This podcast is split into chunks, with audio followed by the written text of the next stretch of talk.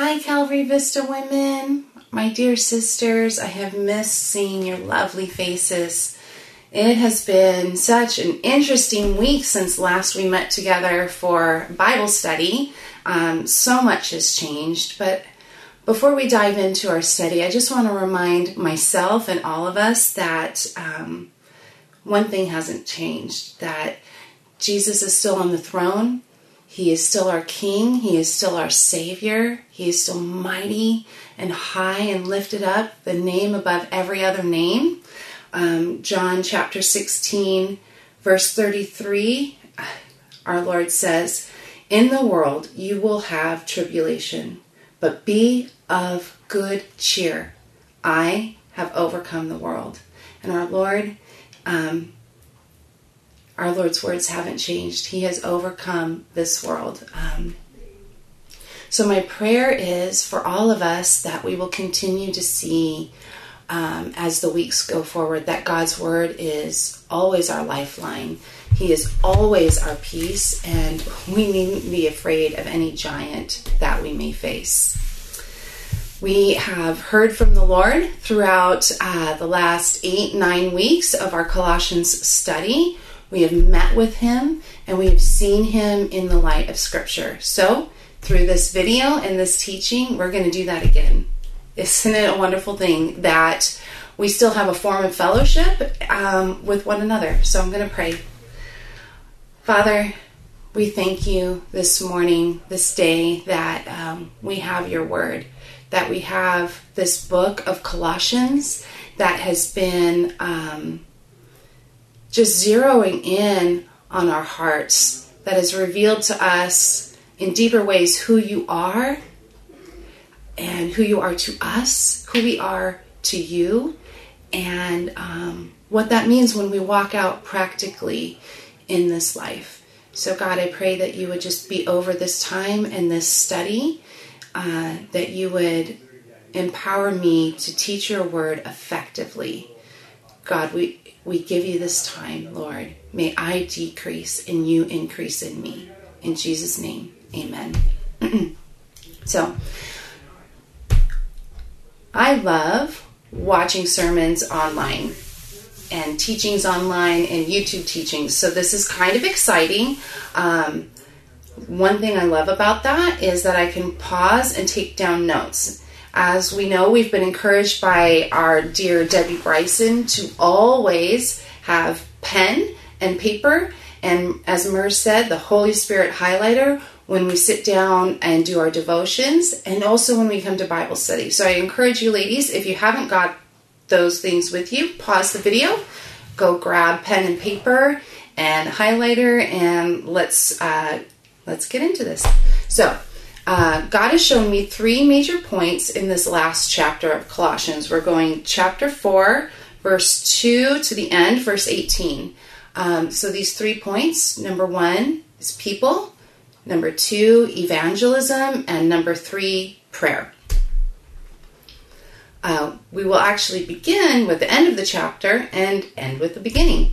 These three topics bleed over into one another and complement one another and hold one another up, especially prayer.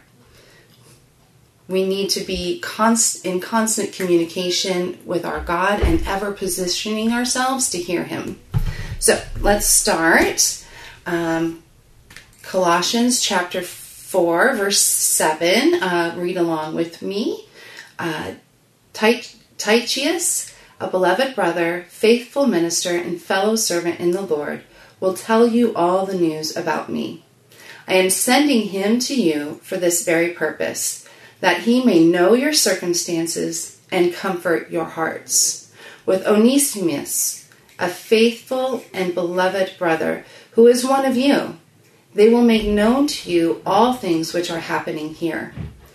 Artistar- Art- Aristarchus, my fellow prisoner, greets you, with Mark, the cousin of Barnabas, about whom you received instructions. If he comes to you, welcome him. And Jesus, who is called Justus.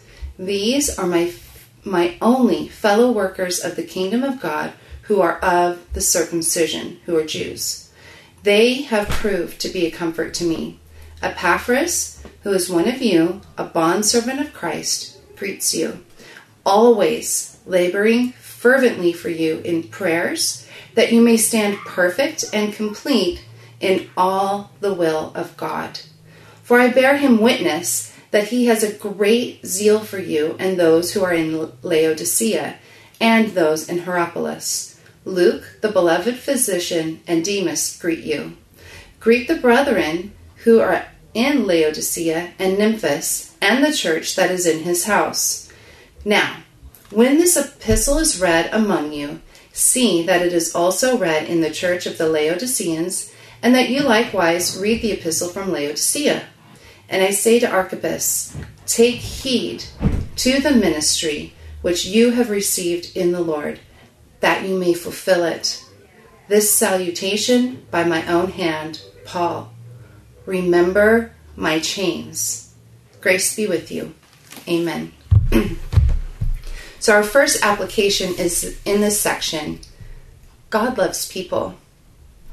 God loves you. He sent his one and only Son to rescue people from sin and death. May we never lose sight of this simple but profoundly life altering fact of our good Father. The theme of our written study has been strengthened with all might according to his glorious power. Does anyone need that? I need that. We may in the future and certainly are now facing uncertainties in this life. But we never have to be uncertain about God's love for us. For this is how God loved the world. He gave his one and only Son so that everyone who believes in him will not perish but have eternal life. May we gain strength and power from the love of God poured out in abundance upon our hearts. Sorry, excuse me. The saints mentioned here in this last um, chapter, in this final greeting, um, reflect people who have this strength and power working practically in their lives. When we look at this, we see beloved brothers, faithful ministers, fellow servants. We see those who comfort others, those who labor fervently in prayer, those who have great zeal for the body of believers, those who open their homes to teach the word, those who give up their very lives for the cause of Christ. We are uh, in the practical application portion of this letter. This has been previously stated, but it does bear repeating. We must be theologically and doctrinally sound in order to powerfully and intentionally walk worthy of the Lord, fully pleasing Him, and to walk in wisdom through this life. Let's remember where we've been as we go forward. Uh, pen and paper, ladies. Our empowerment, how we are strengthened with all might, starts with salvation. The receiving of Christ's redemption through his blood the forgiveness of sins, Colossians 1:14. Which means we are now submitted to the authority of the preeminent one, Colossians 1:18. Then being sealed with the promise of the Holy Spirit, Ephesians 1 13 to 14, and having Christ in us, the hope of glory, Colossians 2 7, gives us grounded and steadfast faith in Christ, Colossians 1:23. Abiding in him as he abides in us, John 14, causes us to walk in him, Colossians 2 6.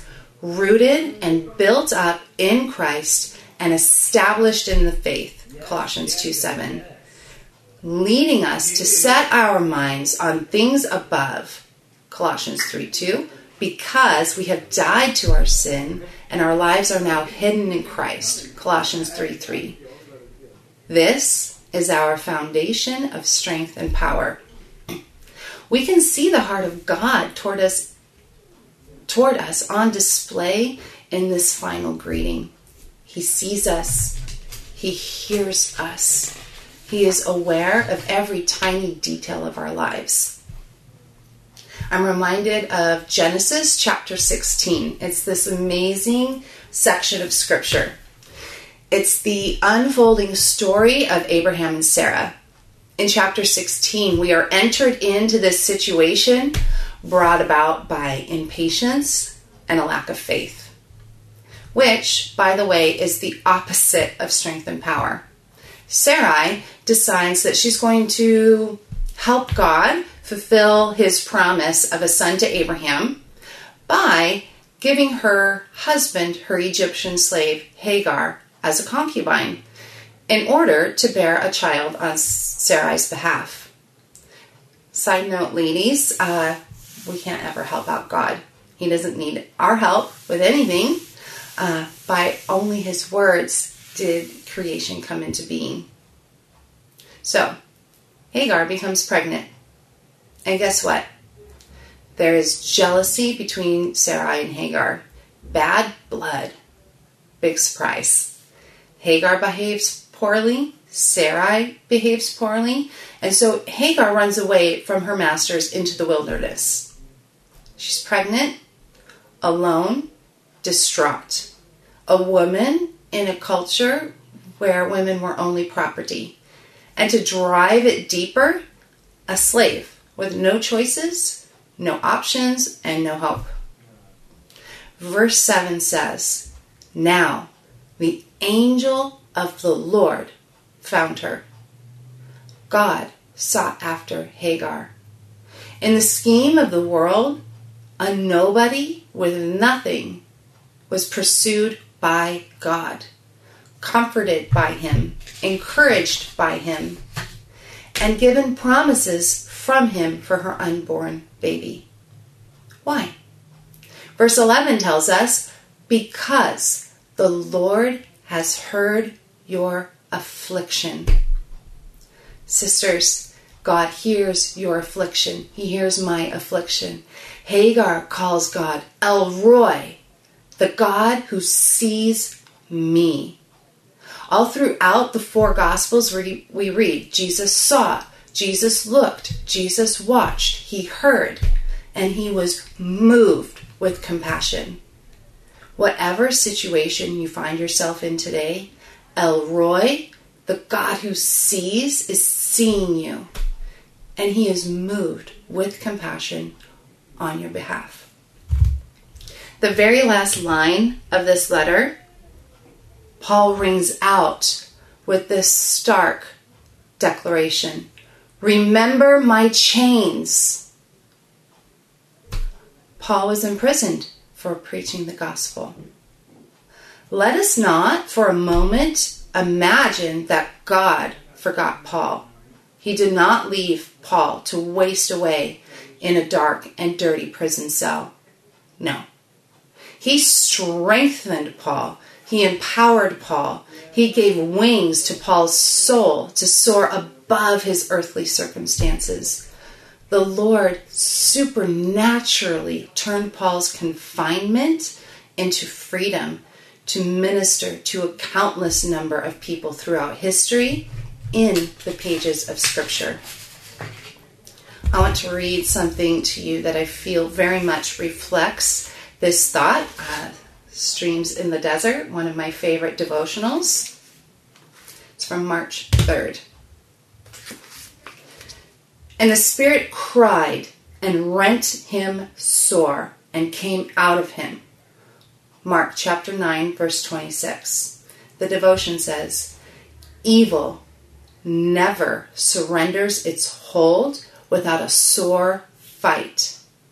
We never pass into any spiritual inheritance through the delightful exercises of a picnic goes on later to say, We are not born again into soft and protected nurseries, but in the open country where we suck strength from the very terror of the tempest. And then it shares with us a song Faith of our fathers, living still in spite of dungeon, fire, and sword. Oh, how our hearts beat high with joy whenever we hear that glorious word. Faith of our fathers, holy faith, we will be true to thee till death. Our fathers, chained in prisons dark, were still in heart and conscience free. How sweet would be their children's fate if they, like him, them, could die for thee. Not born again into soft and protected nurseries, but in the open country where we suck strength from the very terror of the tempest. The Lord does not waste these times of affliction, these times of chains. The storms of life become the catalyst of great growth in the life of the believer who is surrendered to God and surrendered to a higher calling than ease and comfort in a world that is passing away. Paul's plea, remember my chains, was a plea for his readers to see as God sees and to move as God moves. This final greeting shows us people who reflect this characteristic of God. They are people who see others and are moved with compassion toward them at whatever the cost. The threat of imprisonment, beatings, and rejection was as true for Epaphras or Onesimus or Demas as it was for Paul. But they counted the cost of following Christ and gave up their own will to submit to the higher will, the better way of God the Father being strengthened with all might by the power of God enables selfish and self centered people, which is what we all are in our flesh, to become faithful ministers for Christ in this broken world, regardless of the personal inconvenience. So, ladies, let's be women who see. Let's be women who remember that there are those all around us wrapped up in chains our next point, number two, is evangelism from Colossians chapter 4, 3 through 6. One second. So I'm going to read that. Starting at verse 3. Meanwhile, praying also for us that God would open to us a door for the word to speak the mystery of Christ, for which I am also in chains that I may make it manifest as I ought to speak. Verse 5 Walk in wisdom toward those who are outside, redeeming the time. Let your speech always be with grace, seasoned with salt, that you may know how you ought to answer each one. When we are people who see people and who are moved with compassion as Christ in us does, we should care deeply about the salvation of the lost. It is the most important and highest calling that we have. Being nice to those outside the faith, showing love, and being Christ like is excellent and is what we ought to do. But if we are not directly sharing the gospel with them, it's useless. It's popular to say, preach the gospel, and if necessary, use words. It is always necessary to use words. Scripture tells us faith comes by hearing, and hearing by the word of God. Romans 10 17. What was Paul's prayer request? That God would open a door for the word to speak the mystery of Christ, that he may make it manifest as he ought to speak. Paul goes on to say, Walk in wisdom toward those who are outside, redeeming the time. A little practical application I have a favorite grocery store. Mine is relatively small And over the years, my daughter and I have gotten to know those that work there. Uh, this is not just a place that I shop, this is a place that I minister God's love. The Lord has at various times opened my mouth to share His hope, His love, and His care to the employees of this store because He sees them. He loves them. We have places that we go all the time that are not just what they appear to be. It could be our kids' school, our grocery store, our jobs, the doctor's office. These are all the fields ripe for the harvest. That's from John 4, chapter 4, 35 to 38. What about social media? This too is a field ripe for the harvest. We can redeem our social media time by being light bearers and good news sharers. There are people all around us that are dead in their sin and heading to eternal separation from God, outer darkness where there is weeping and gnashing of teeth. But we have the cure. We are the workers that Jesus has chosen for the field, planting seeds, watering the ground, and harvesting the, the fruit. Let's redeem the time we have. It's short and getting shorter. One more thought from Paul on this topic, and it's a big one. So, walk in wisdom, redeem the time, let your speech always be with grace, seasoned with salt, that you may know how you ought to answer each one. Be careful, little mouth, what you say, for the Father up above is looking down in love. So be careful, little mouth, what you say. We were already taught by Paul that because our lives are now hidden in Christ, Colossians 3 3, and we have put on the new man, Colossians 3:10, we are not to be participating in anger, wrath, malice, blasphemy, filthy language, and lying. Colossians 3 8. We are light bearers of God in a dark and dying world. Our words and our actions must be consistent with who God is and what He says in His Word. We will not be effective ministers to one another or preachers of the gospel if one moment we are espousing the love of Jesus and the next ridiculing and giving hateful responses to those outside the faith. In contrast, we will also not be effective for the kingdom if we are too timid to speak the truth when those around us are caught up in darkness. But in all this, we must do so in love. Ephesians 4 15 over the last week or more, we have had the opportunity to be loving, kind, gentle voices that can point the fearful and the lost to put their hope in Jesus Christ. We are in a unique situation with what's been going on with COVID 19 and this quarantine. Are we are we redeeming this for the kingdom of God?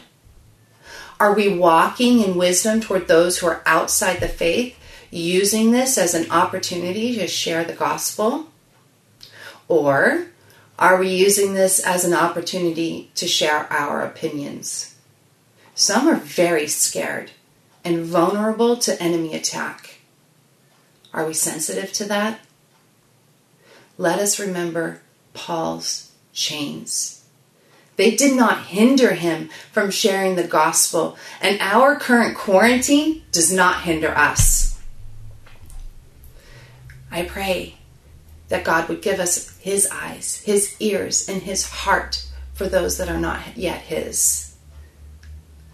Lord, move us with compassion and wisdom toward the lost, and open our mouths to share the gospel.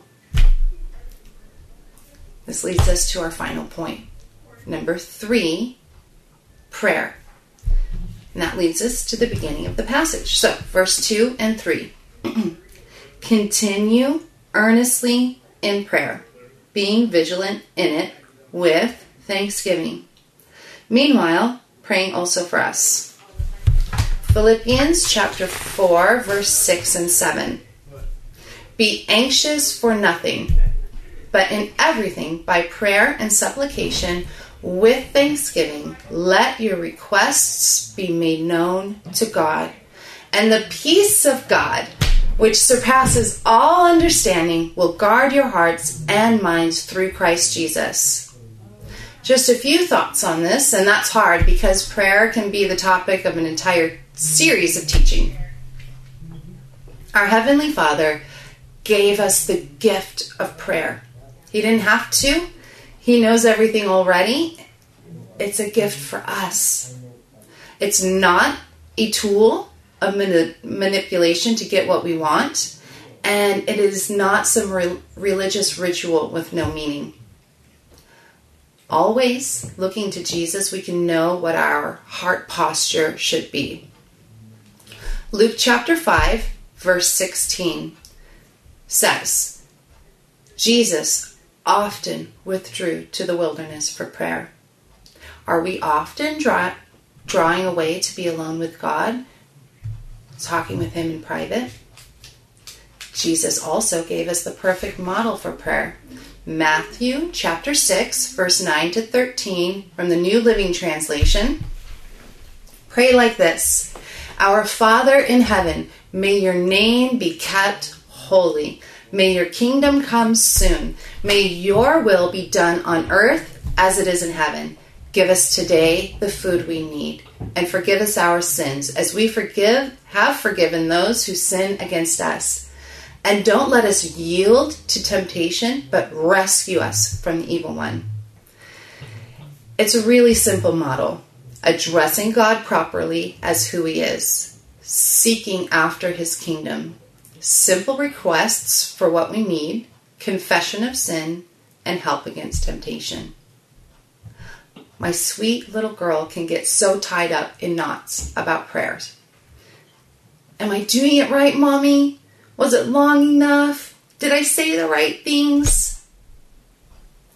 If that's you, I want to say to you what I say to her. What matters is your heart in prayer. We are not heard for our many and eloquent words. We are heard because our heart is surrendered to the will of God. Verse 3 says, praying also for us. I want to just share a few resources that I have um, that have really revolutionized uh, my prayer life. There are a few books. This one is, I don't know if you can see, there we go. The Power of the Praying Woman. The Power of the Praying Parents. The Power of the Praying Wife, all by Stormie Omartian we need to be praying for our families, praying for our friends, praying for husbands and children and parents. We are called to continue earnestly in prayer.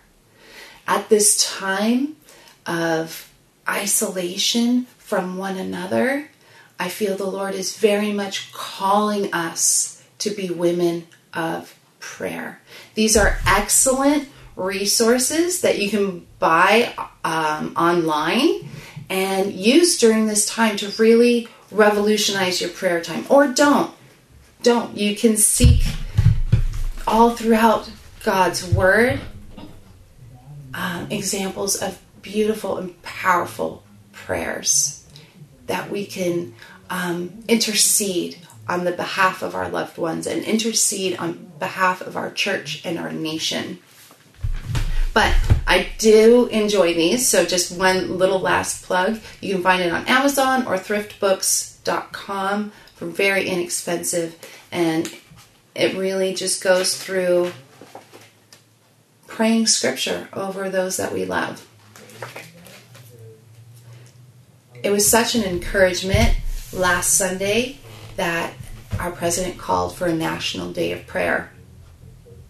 The Lord has been pressing on my heart that this season we are in of isolation and the spread of COVID 19 has been allowed by Him for many purposes.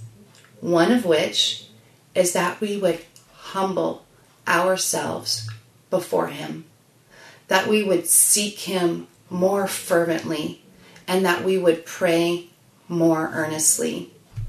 There's nothing like a stripping away of earthly comforts to bring us to our knees before God. Second Chronicles chapter 7 verse 14. If my people who are called by my name will humble themselves and pray and seek my face and turn from their wicked ways, then I will hear from heaven and will forgive their sin and heal their land. We often talk in Christian circles about revival. A revival starts with the individual. May we use this time to humbly seek God with all our hearts. As David prayed in Psalm 139 Search me, O God, and know my heart. Try me and know my anxieties. See if there is any wicked way in me, and lead me in the way everlasting. Jesus promised that when we pray according to the heart, to the will of God, we can say to this mountain, Move, and it will be moved. Remember what I said earlier prayer is not a tool to manipulate God and our circumstances, neither is it a dead religious ritual. Prayer is a precious time of fellowship with God. It is us as children going to our Abba Father with our hearts. It is also where and how we do battle against the evil one. Our world is in a desperate situation. And I'm not talking about coronavirus.